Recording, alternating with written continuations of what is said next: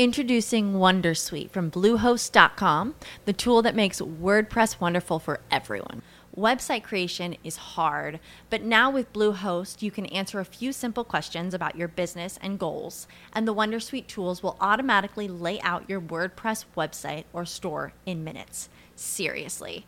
From there, you can customize your design, pick your brand colors, and add blocks. No custom theme or coding required.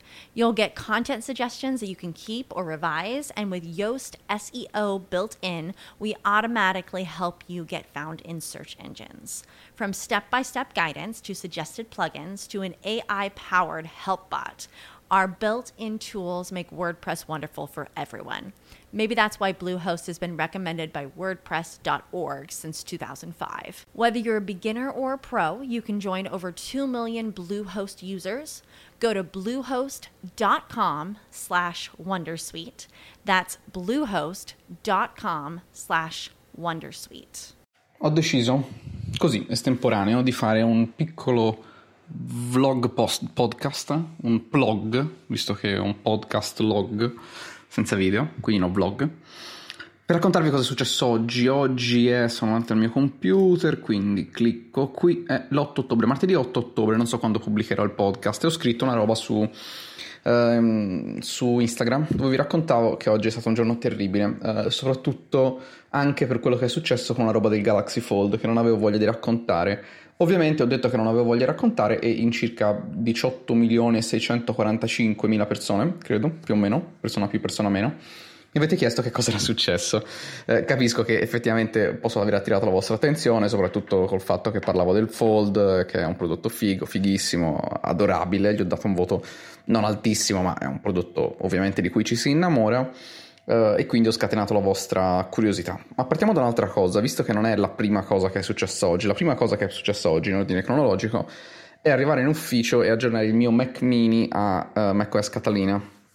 L'avevo già fatto ieri sera sul mio MacBook Pro, lo farò in futuro anche sul mio MacBook Air. Sì, ho due MacBook, non mi vergogno io me stesso e non so quale vendere. Um, tutto bene sul MacBook Pro, oggi quindi vado tutto convinto, felice di provarlo anche sul mio Mac mini, che uh, è il computer che più uso durante la giornata. Scarico l'aggiornamento, dovete sapere che il mio Mac mini ha un hard disk, st- un hard disk vero, un vero hard disk dentro e quindi vi ho collegato un SSD sulla porta USB per poter eh, andare un po' più forte e va molto più forte. Quindi sostanzialmente io uso un SSD collegato via USB. Scarico Mac OS Catalina, eh, lo installo, lo installo sul, um, sull'SSD fa tutte le sue robe molto lentamente, come sempre la sua mezz'ora, 40 minuti di installazione se la prende tutta. Uh, quando riparte dà un fantastico errore che dice che la memoria non c'è spazio, non c'è spazio nella memoria e non ci si può quindi installare il sistema operativo. È strano perché quando fai queste cose lui sempre controlla qualsiasi, anche il sistema operativo più stupido controlla che ci sia lo spazio per farlo. Quindi c'è un solo tasto, riavviare, premo riavvia e sostanzialmente si riavvia in questo modo all'infinito. Uh, vado in modalità di ripristino e l'SSD non viene proprio visto. Uh, stacco l'SSD, lo attacco al MacBook portatile, uh, viene visto e cancello un po' di file. Cancello un po' di file grossi, roba di video, libero una quarantina di giga, così. Stacco, riattacco al mio Mac, Mac mini e sostanzialmente non cambia nulla, dagli stessi problemi, la memoria è piena, se vado in modalità di ripristino non viene vista l'SSD L'unica cosa che posso fare è accendere il mio Mac mini con il sistema operativo che c'è installato dentro l'hard disk, che non uso mai. Uh, e praticamente era macOS il Capitan, cioè 2016, inizio 2016.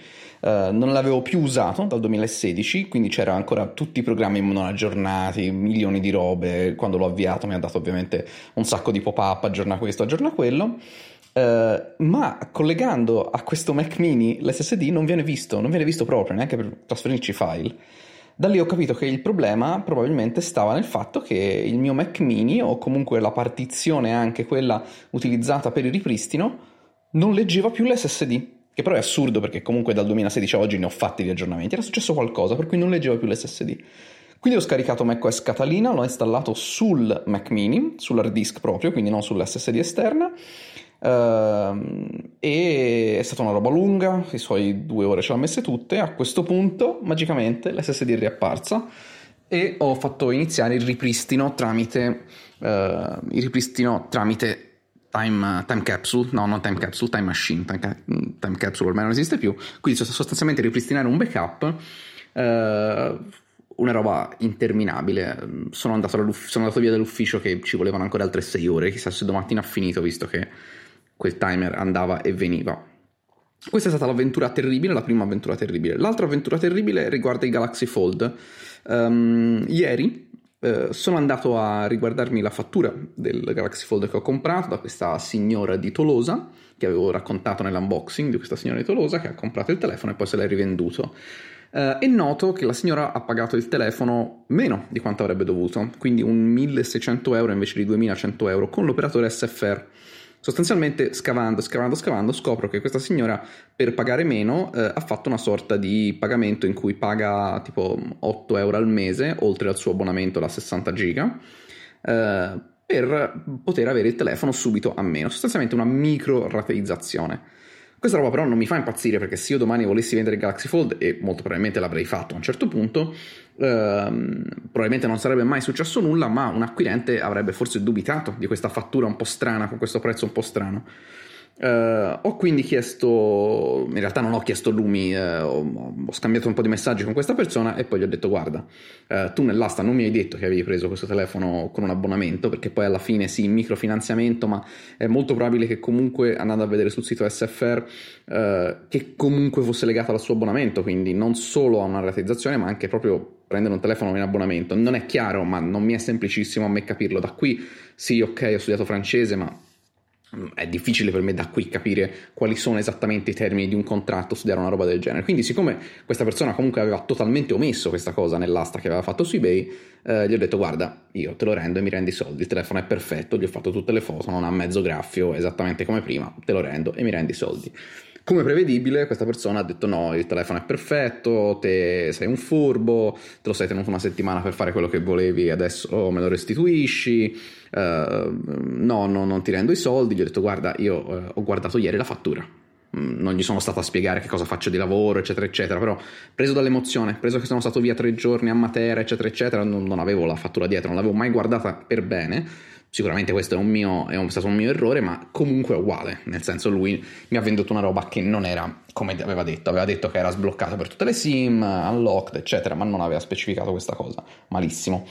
Uh, alla fine quindi niente, ho, lui non è stato per niente disponibile, quindi ho, ho, avviato la pratica per fare il reso tramite eBay. Ho chiamato prima PayPal, ho chiamato eBay, mi hanno detto sì sì, assolutamente è un tuo diritto, lui non ti aveva detto una cosa del genere. E, ehm, bene, quindi ho fatto partire il tutto, lui mi ha detto no, non esiste, è passata una settimana, non esiste al mondo che una settimana sia più che sufficiente per far decadere una colpa sua, mm, vabbè.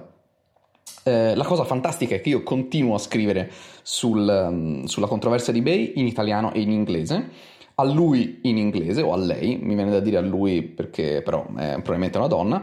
Eh, e la cosa fantastica è che questa persona continua a rispondermi in francese.